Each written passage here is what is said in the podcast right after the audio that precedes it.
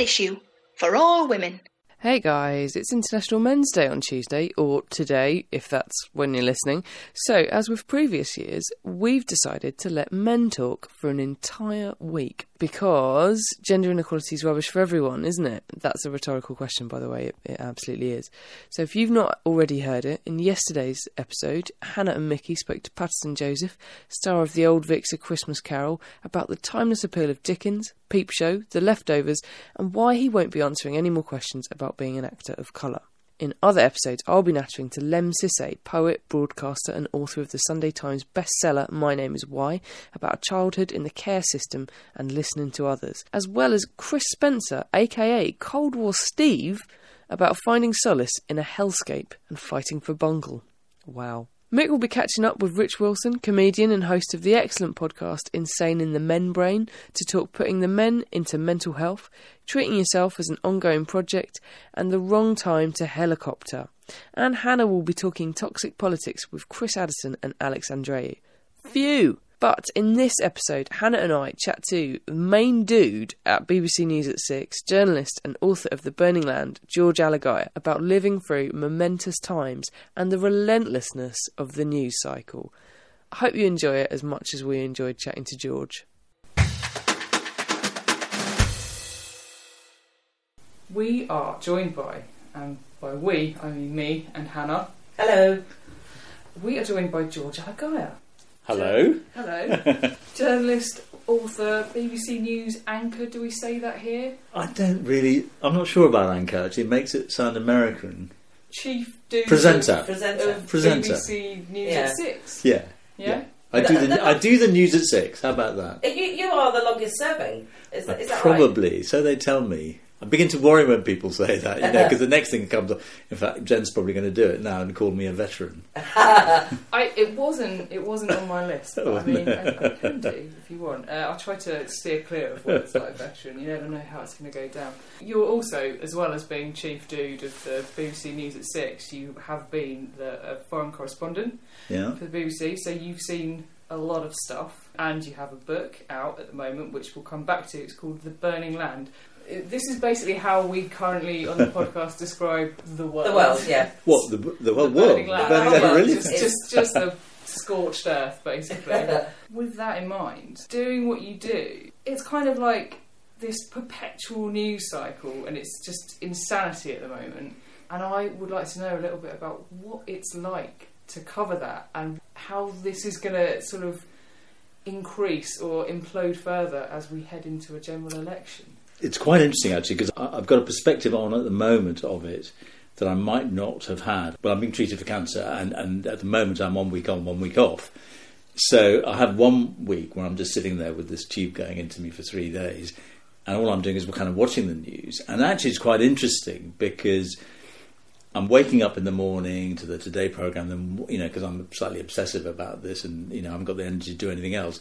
And you see if a story unfold in all its nuances through the day, whereas I then switch into my other life the next week, and stuff is. I mean, it's the news at six, but actually, we really, really, really start writing the program. I do from about three because what's good at sort of if I'd written something at one, it's kind of these days out of date by about two thirty. Yeah. So I, you know, wait very, very, very late to do it, and I just can't remember a time when it was this intense, and where the stakes are so high. And I'll just give you a tiny little example of, of why every word seems to matter. I mean, that's what I do. That's my job. Is every day to compress an idea that someone's been speaking about, and mostly it's Brexit, into 30, 40 seconds that, that'll set the viewers up for, for the report that's coming up. Now, in, in an interview, in the melee of a live programme, I referred to our Prime Minister as Boris. Uh, bad, you know, he's Mr. Johnson, he's Boris Johnson, he's our Prime Minister.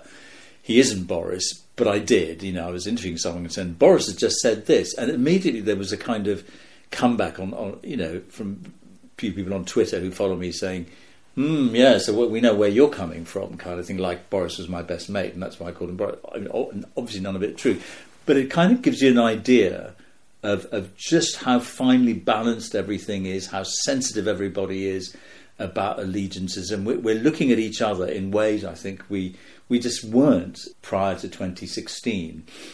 Yeah. You know, there's lots of differences we've had, but there's this one big difference over over Brexit, and people are kind of trying to force people on one side or, or another of this fence. I, and and I, I just find that challenging, but also I'm, I'm just so aware of how much I want to get it right, and how much, in a, weird sort of way, I'm enjoying my work at the moment because I can see this what a divisive issue is, and goodness knows, I mean, if we didn't have the BBC, I mean, you might say he would say this, wouldn't wouldn't he? But if we didn't have the BBC, we'd have, we'd be trying to invent it because, you know, to have someone like me who, who both by inclination but by also by law, basically, who has to sit down and try and reflect two, three, four sides of an argument, is so so important at the moment because because there's so much noise, so much static out there in through social media and what, whatever that yeah, it's an incredibly confusing time if you're just uh, uh, kind of uh, someone listening or watching the news. I've been a journalist for like 25 years. I feel like it's, you know, the best of times and the worst of times. And people outside of journalism sometimes struggle to understand that things that other people find depressing, I find really exciting. yeah. But at the same point, I periodically keep hitting a brick wall of, oh, it's too much. I can't Yeah. keep reading the same story over and over. We, I saw someone on Twitter say, and it was really interesting, that this was a marathon that we had chosen to run in a series of 100 metre sprints. and That's really good, is what it? it Yeah, feels like, yeah. I think. Yeah, it, it, it, it's relentless. It's been absolutely relentless, and you, you can see it, see it unfold, in, in, in, just and also you know the, the, the, the language, the way we treat each other, and, and so on has really been tough to take. I think, and, and a bit I find it depressing that, that we've some of us anyway are not have not been able to conduct ourselves in this thing in, in a in a way in which just kind of helps us all get get to the end point, whatever it is, together and in shape. It's a bit terrifying at the moment, isn't it? I find it all. It makes me feel quite anxious. The sort of perpetual cycle of crazy, crazy Yeah. news. Yeah, I mean, it's interesting you use the word anxious. I mean, I feel actually not just on something like Brexit, but but the climate emergency. yeah. Um, I mean, these are problems to be solved, actually, but I think sometimes in the way in which they're they're uh, portrayed, the way in which campaigners and so on talk about it, leads to anxiety. And the trouble with anxiety, it cripples creativity. It, you know, it is not good for us. You know, when you're anxious, you're not at your best. And actually, we need to be at the top of our game. As I said, whichever way Brexit goes, um, whatever you know the climate emergency has for us, only creativity uh, and a kind of positive attitude is going to get us through to it. So I worry about this anxiousness thing, and, and uh, perhaps more on on the climate emergency than than on something like Brexit, where I, I completely get it, but I sometimes you know we, we hear, for example, that young children are kind of more anxious than they were certainly in my time. I mean, I'm, I'm an old guy, but um, you wonder what it must be like. You know, I, I've got a granddaughter now. You know, you know, in three, four years, you know, she's going to be asked to go and hold a placard somewhere and saying, you know, millions of people are going to die or whatever. You know, on the whole, solutions don't come out of fear and anxiety. They tend to come out of, do you know what? Let's get this done. That's interesting because we were talking just before we came up here about. I mean, I lived through the 1980s, but as a young child, and the, the first half of the 1980s was quite quite stressful as Yeah. a child to Yeah. experience it. And a lot of my friends and you know my siblings have children around the age that I was then, and I do wonder how much we goes in mm. because Yeah. people thought that it didn't go in, but I was worried about acid rain and AIDS and nuclear war when I was eight because it was there, and and even if people try to shelter you from it, I mean, I think one thing's different. Take, take nuclear war, okay, mutually assured destruction and all of that, which is, by the way, real, you know, in some sense. I mean, I'm a bit, well, quite a bit older than you, but, you know, Bay of Pigs, it was always there as a back, backdrop.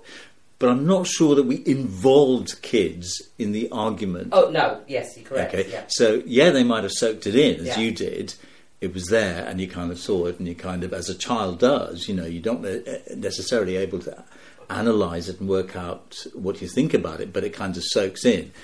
So that's one thing. What's going on now is, is a, a, a step further. I think kids are being involved in these arguments in a way in which they weren't before. I don't know, maybe this uh, sounds controversial, but, but I, I'm not sure if we should be doing that to kids. I think, um, you know, kind of let them be children. You're not so sure. You're, you're, I don't know. Just, I you're shaking it's, your it's head. interesting. Well, what's it like? I, I don't know, but what's it like if you're like six, seven, and you're on a march, It's probably rubbish. Yeah. and everybody's screaming one thing or another, shouting. I know they talk, you know, and some people say, "Oh, it's like really like Glastonbury out there," you know. Most, but um, it, some of the time it isn't, and all the climate stuff, you know, that the world, you know, sort of millions of people are going to die, and and so on, which is true. But you know, it is an emergency we're facing. But I mean, all I know is that my dad really liked walking when we were kids, and I just remember being on Bodmin Moor and thinking I'd rather be watching Dog Dogtanian. So I imagine they feel much the same.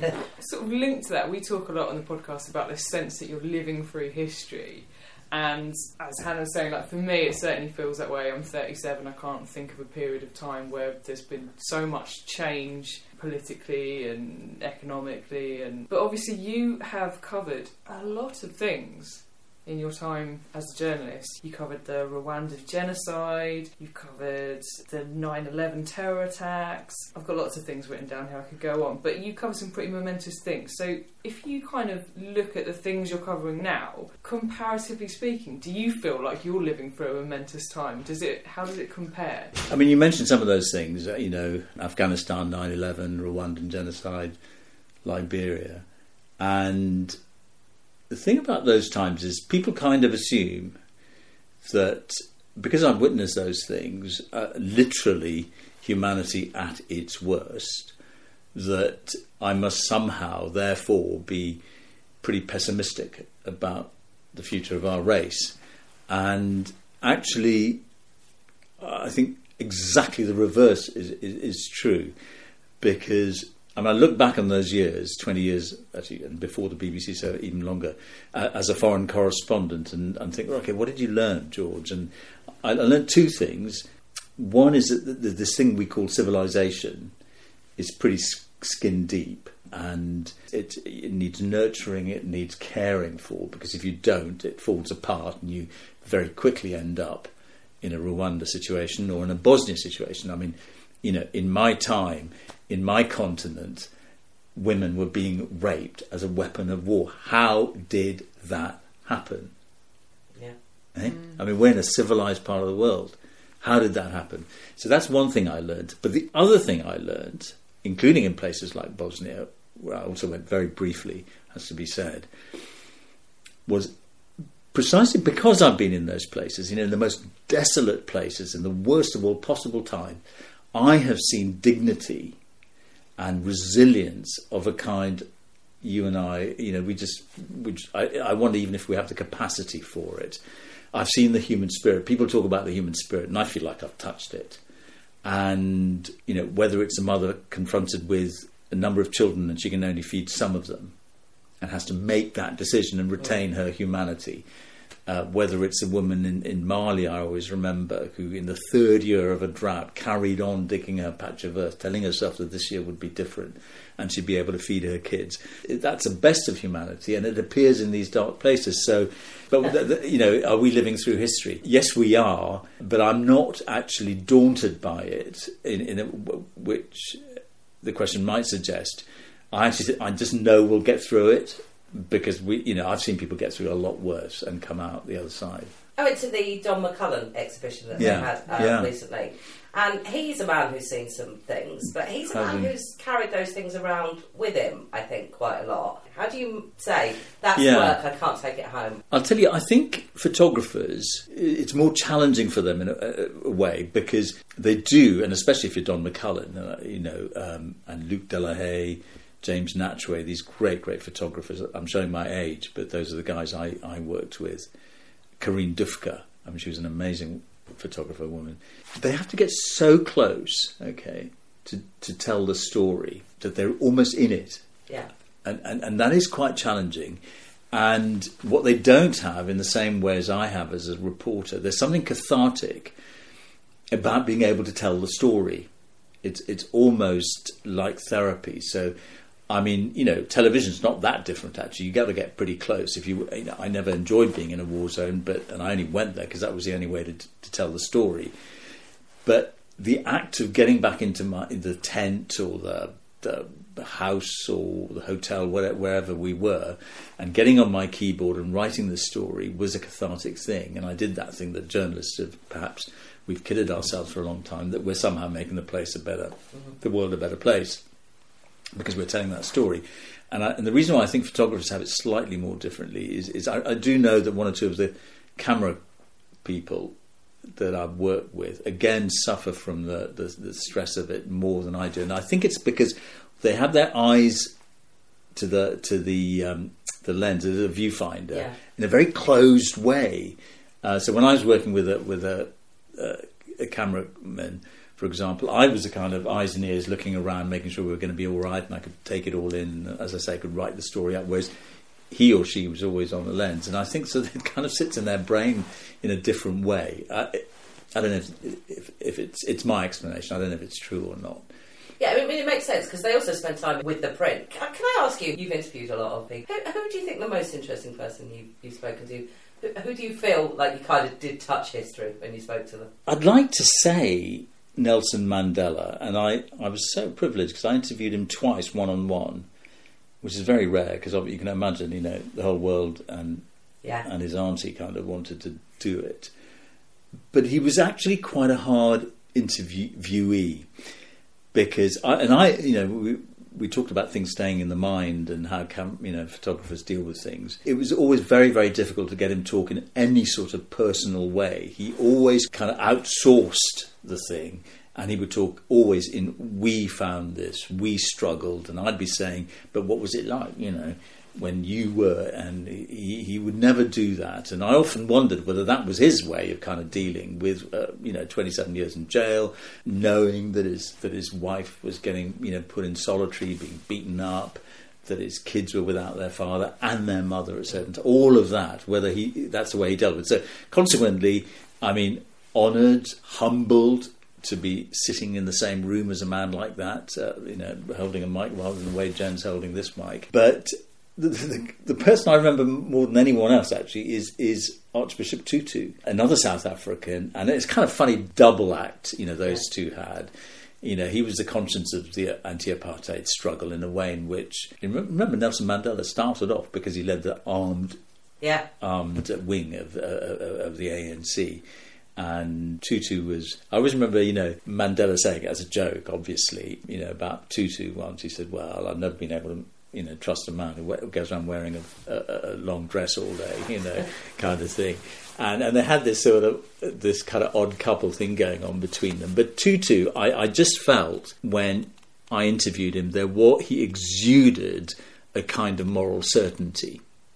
Not a tactical certainty, not a strategic certainty, not a political certainty, but a moral certainty. I am sure Nelson Mandela was a moral person too, by the way but he didn't exude it in the same way. You know, he was, by the time I met him anyway, uh, you know, he was obviously more than a campaigner. He was a politician and he was a statesman. Yeah. And, and Tutu was w- was different. And uh, I, I, I, guess, in the scheme of things, I, I feel more touched, more blessed by having been in his presence, I think, than almost anyone else. Speaking about the kind of newsroom, I have a friend who works in a newsroom and she found the culture to be extremely masculine. I think she found it, she struggled more with it actually after she had children. I think the, the news cycle itself she found like a bit harder to take as well. And I'm guessing it's a lot better than it used to be. I wonder how much sort of change you've seen in that over the years. I think it has got better. I mean, on this question of coming back after having children, finding it difficult, it was I uh, had to spend maybe 18 months out of the newsroom because when I first got diagnosed with cancer about um, in, back in 2014, you know, I had five operations, loads of chemo, and recovery, and so on, and I was really, really frightened going back into the newsroom. I phoned my editor and said, "You're going to have to hold my hand. I just, I don't feel I can do any of the things I." Used. And this is a guy who, in the in the six months before you know, I'd got ill. I'd taken, I'd, I'd been for uh, eight hours to America to do an interview, then flown straight to Rwanda, did the program from Rwanda.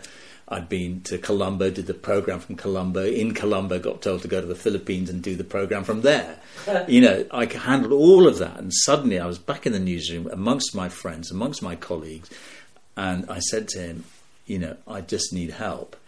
And I remember talking to well, a great friend of mine, Sophie Raworth. And I said, Sophie, I, my, you know, my effing brain's gone. You know, I just don't know if it's there anymore. And she said, well, get used to it. You know, what do you think women have felt like Well, we've been away for a, for a few months? And then she said, you're going to be fine. You know, we all think that. Anyway, that, so that's a bit of a digression. I think, yeah, look, it has changed. When I first joined the BBC 30 years ago, just over, I didn't get on, but, you know, and in some ways, you know, getting into the BBC was kind of almost easier than getting on within the BBC. I mean, the networks and internal networks and all that sort of thing that, that operate. And I remember my line manager at the time sort of said to sat me down and said, "Listen, mate, I want to see you back in that newsroom." You know, because I was obviously saying I'm not getting on, you know, and and he said, "I want to see you in that newsroom, ripping throat." Wow. And I'm thinking, oh, you know, I don't even know what. It, how, how do you do that? You know, it's just not in me. But that was a kind of culture, and and of course before that, and by this time that had finished. But before that, you know, we all, when I was in print, you know, we used to have a couple of pints at at lunchtime and a couple more in the evening and that kind of thing. Now, that kind of language, let alone thinking in that way, just wouldn't happen now. It's a much, much more supportive place in, in, in the newsroom. So things are changing. But as I say, I think it's quite hard for me because I'm at the sort of top of my the tree and uh, and so on. I think it's it's still quite a. I imagine it must be quite an intimidating place if you're if you're young and just starting out, and I think there's loads more we can do for bringing on new talent, especially diverse talent. And, and in my case, I mean, this is something that, that, that, I obviously think about quite a lot. Black and minority ethnic journalists, bringing them on. So lots has changed, but I think there's more to go because you know you need that support. I mean, what I found difficult when I started off, getting on in careers is about confidence you know, having having the kind of front to say I can do it, and doesn't always come naturally to a lot of people. I don't know if this is true, but I think women may have that, you know, sort of slightly more diffident about about you know shouting out and saying oh, yes we're told from birth from birth yeah. exactly yeah. And, and similarly with me you know because I've always thought God you know I came here at the age of 11 and slightly conscious that I had to get it right. You know, I, I, couldn't offer myself to do something unless I was absolutely sure. Because if I failed, they'd think all brown-skinned people had failed. You know, they're all thick or yeah. whatever. And I think there could still be, you know, more of that kind of supporting and nurturing. Having said that, I mean, one of you just said it's, it's, it's a vicious cycle out there now. You know, it's 24 hours. Things are turned around in minutes, and it's quite hard to find the time in a, in a busy newsroom. But my experience is that that the people at the top understand these issues better now than they did, even if there's more more to do. It's kind of interesting the point about having kids. So I think one of the things my friend found so difficult about it was she had this kind of heightened sense of sensitivity afterwards because she would kind of like think about terrible things that were happening in the world that she had to work on and relate it back to her kids and have this kind of I think it's quite common. I wondered because obviously you have you have two sons, right? I so so identify with that. I mean, I think subliminally, I think it's one of the reasons I came off the road I mean, I, I, did. I mean, I did say when I became a presenter that I still wanted to report, but to do it full time as a foreign correspondent because I I, I do know that um, once Frances and I had had kids, that you know I'd, I'd go Rwanda, Liberia. I'd see an you know a, a kind of ten year old boy with his five year old sister, and he was the only one left to care for her. And I kept doing that thing of thinking of Adam and Matt, our boys. And it just did my head in. And I think it was one of the reasons that I just found, I, you know, I, emotionally it became harder to deal with. Plus, I think also I'd, I'd come to a point where I no longer could find the language, the right words to describe and explain things that I was sometimes seeing for the third and fourth time, sometimes in the same country. So, you know, take a place like South Sudan, I'd been there, you know, back in the um, very early 90s, and I was still there sort of 10 years later doing much the same story and thinking, how do I explain this? You know, nothing's yeah. changed. But the kids thing played into that big time.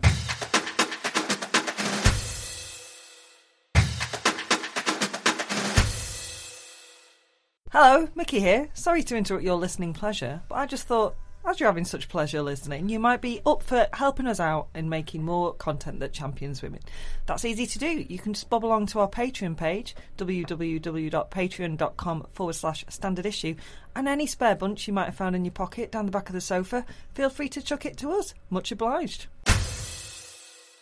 So your book, The Burning Land, Yeah. um, it is your first work of fiction, Yeah. I Yeah, believe. yeah, it is. It is. It is a political thriller. Can you just tell us a little bit about what the book's about? So the book is. This is something, by the way. You know, we're talking about fact and fiction.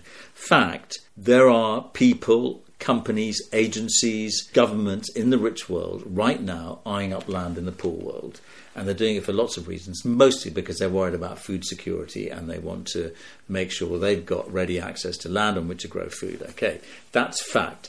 Tried to nail it down as a journalist, very hard to do. Some of these deals are very opaque and so on. In the burning land, I'm imagining the first skirmishes in a battle over land when this sort of thing is happening. People are, rich people are coming along with the help of a corrupt elite in South Africa, and they're just just taking the land literally from under the feet of, of poor local people in South Africa into this kind of these these deals, into these deals that are going on over land, into the conflagration about land and the competition for it comes a woman called Lindy Seaton. She's works for a conflict resolution organisation, and she finds herself at the centre of this battle over land in South Africa. She gets drawn into it. She arrives there as a professional. She ends up. It becomes a personal thing, and the story. It's about the battle for land, but it's about what that battle for land does to the people involved.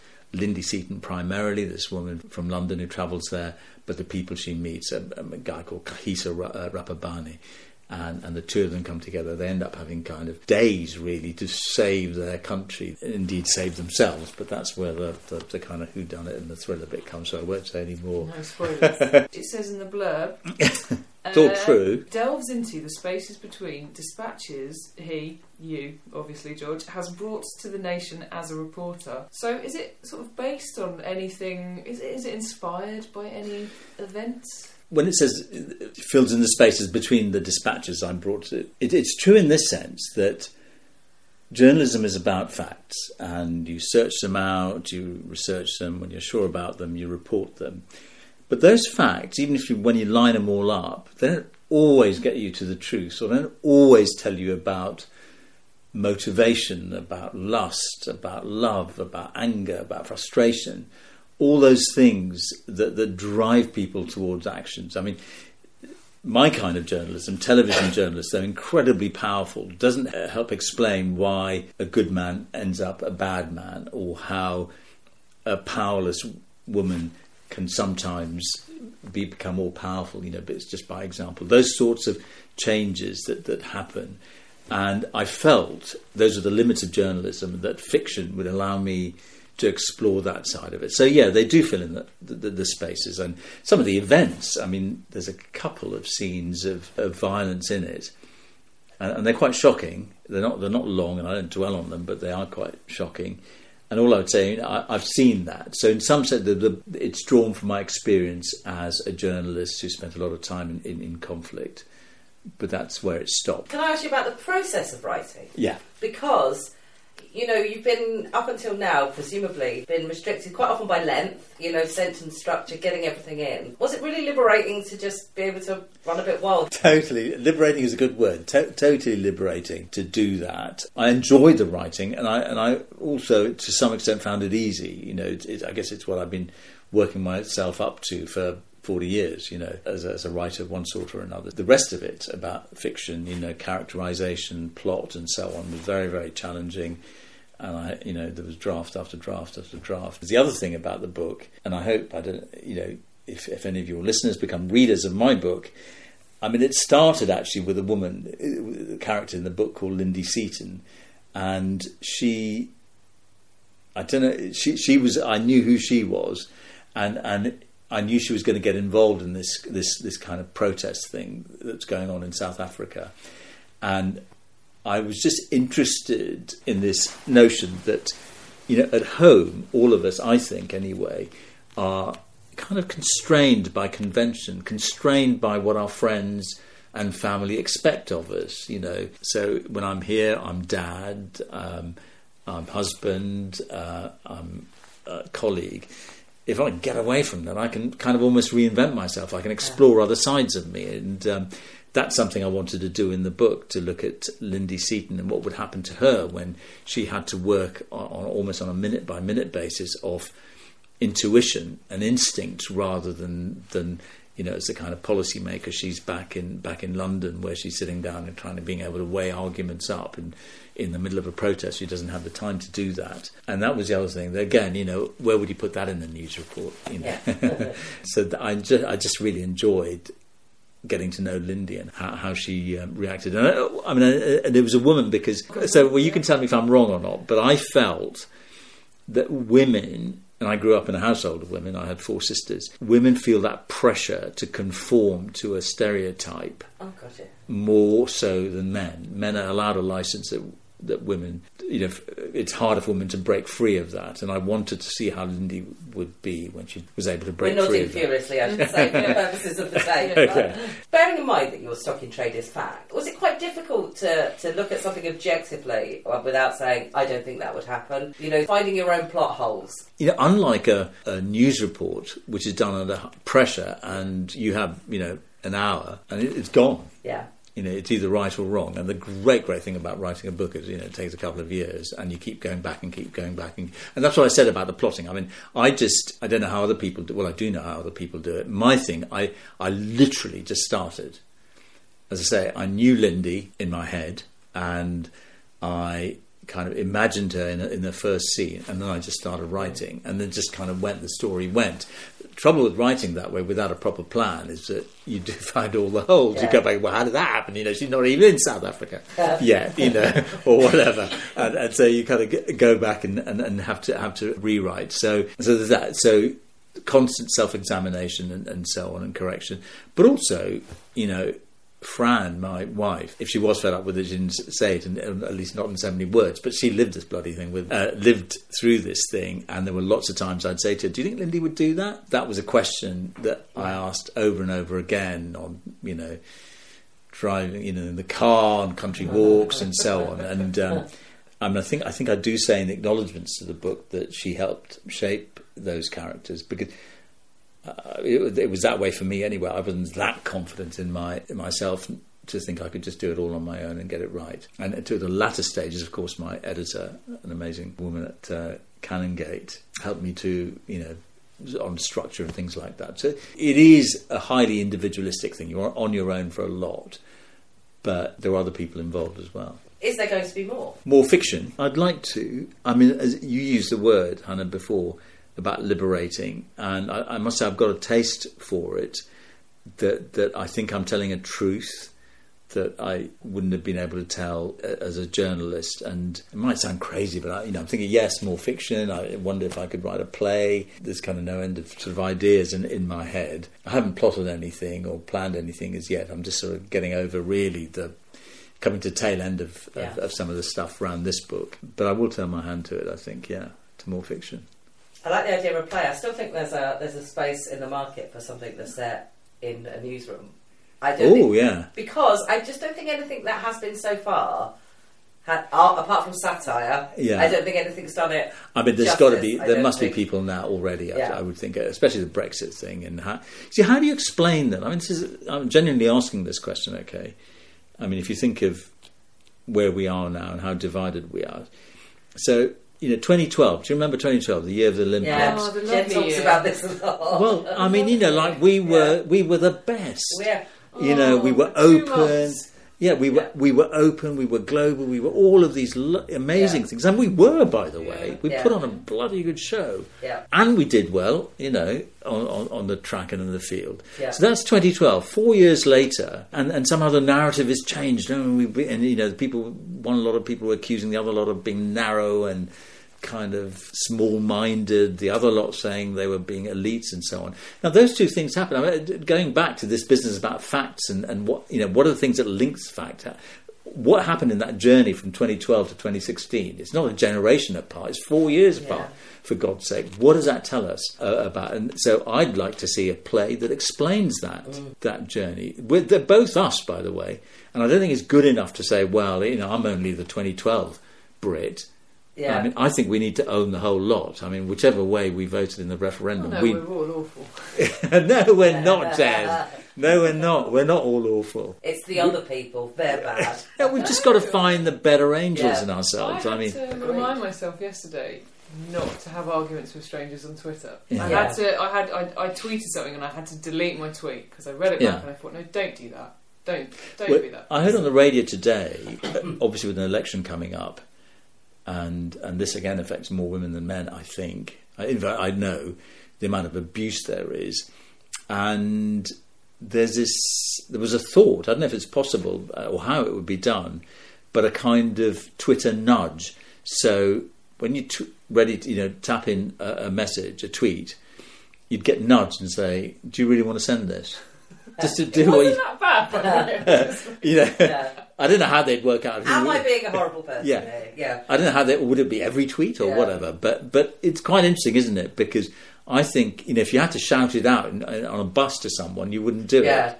But it, it, somehow it's easier on. on You on have to be really careful. The other day, I uh, during the uh, Tory Party conference, Andrea Leadsom gave a presentation that uh, was just terrible to an audience that was just staring in blank amazement, and I compared. See, that's her- the sort of thing you could say. I could never yeah, say that. obviously. No, no. And I compared her to a man who used to sell knives in Debenhams. Oh my god! Um, who everybody I know knows because you know because it was just funny. It was the, the guy that used to sell knives in Dev- Debenhams. It's a joke, but it wasn't until I tweeted it that I looked back and I thought, wow, if you read that and you didn't know the story about the guy in Debenhams.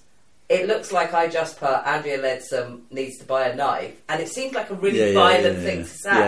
And it, out, out of context, it sounded awful. So I had to immediately delete it and then go, I'm really sorry that I tweeted that. And I think, yeah, people, there should be a button that said to me, hang on, that sounds a bit violent. Maybe rein it in, even though it was just a silly joke. So what were you gonna- what were you gonna tweet? Oh, yeah. So what That it you- was was I tweeted something about Andrew Bridgen. He's an MP. He's an MP, yeah. Yeah, who apparently showed John Bercow what for yesterday, except he didn't. It was really lame. So I tweeted something about this, and a man had, uh, didn't agree with me. I think in his Twitter bio it said he was he detests the EU. Right, okay. like. So you know, his Yeah. cards are on the Yeah. table there, and uh, he just said he was fantastic or something like that, and I was. I was I'd screenshotted his tweet and I was ready to tweet and be like, yeah, define fantastic. Snide face, snide face, snide face. And, and I tweeted it and I just thought, don't do that. He's entitled to his Yeah. opinion. And if I'm going to say, well, this is this on Twitter, if I'm going to put my opinion out there, other people might Yeah. react to it. And if Yeah. they and it's actually okay if they don't agree with me. See, that leads me to a point. You, you, in a way, cannot have an opinion because of your job. In this climate, is that actually a blessing?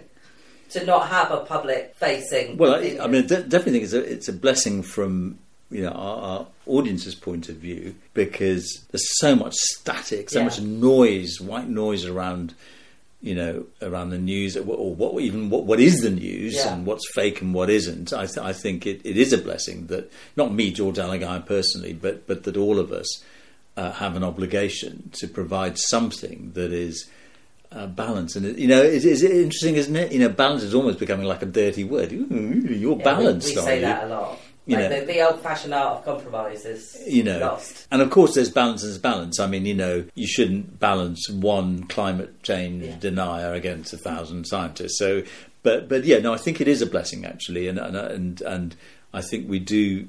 I'm really glad that the BBC uh, organisation like the BBC and like ITV, you know, my colleagues over at ITV, that that we are, uh, I think, under some obligation just to, just to, to not just sit there and, and, and give our opinions about everything.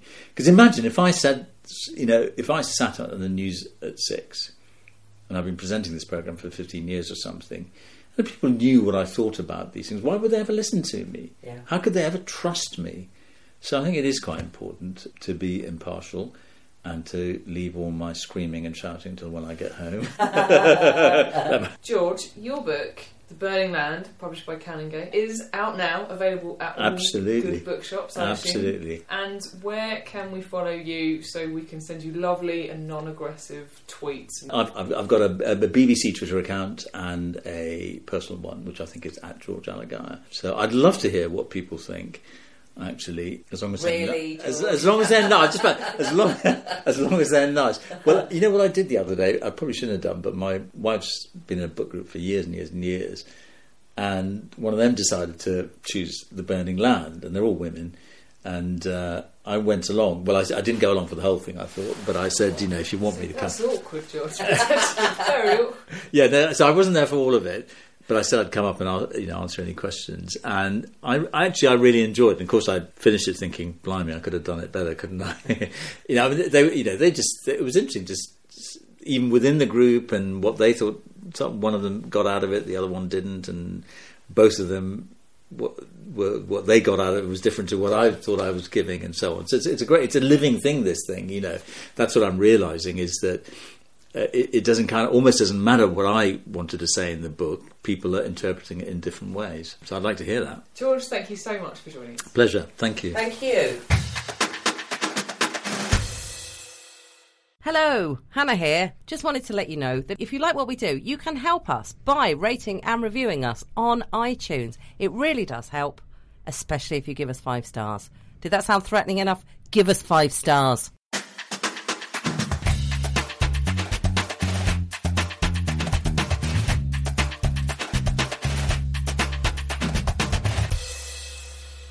Standard issue for all women.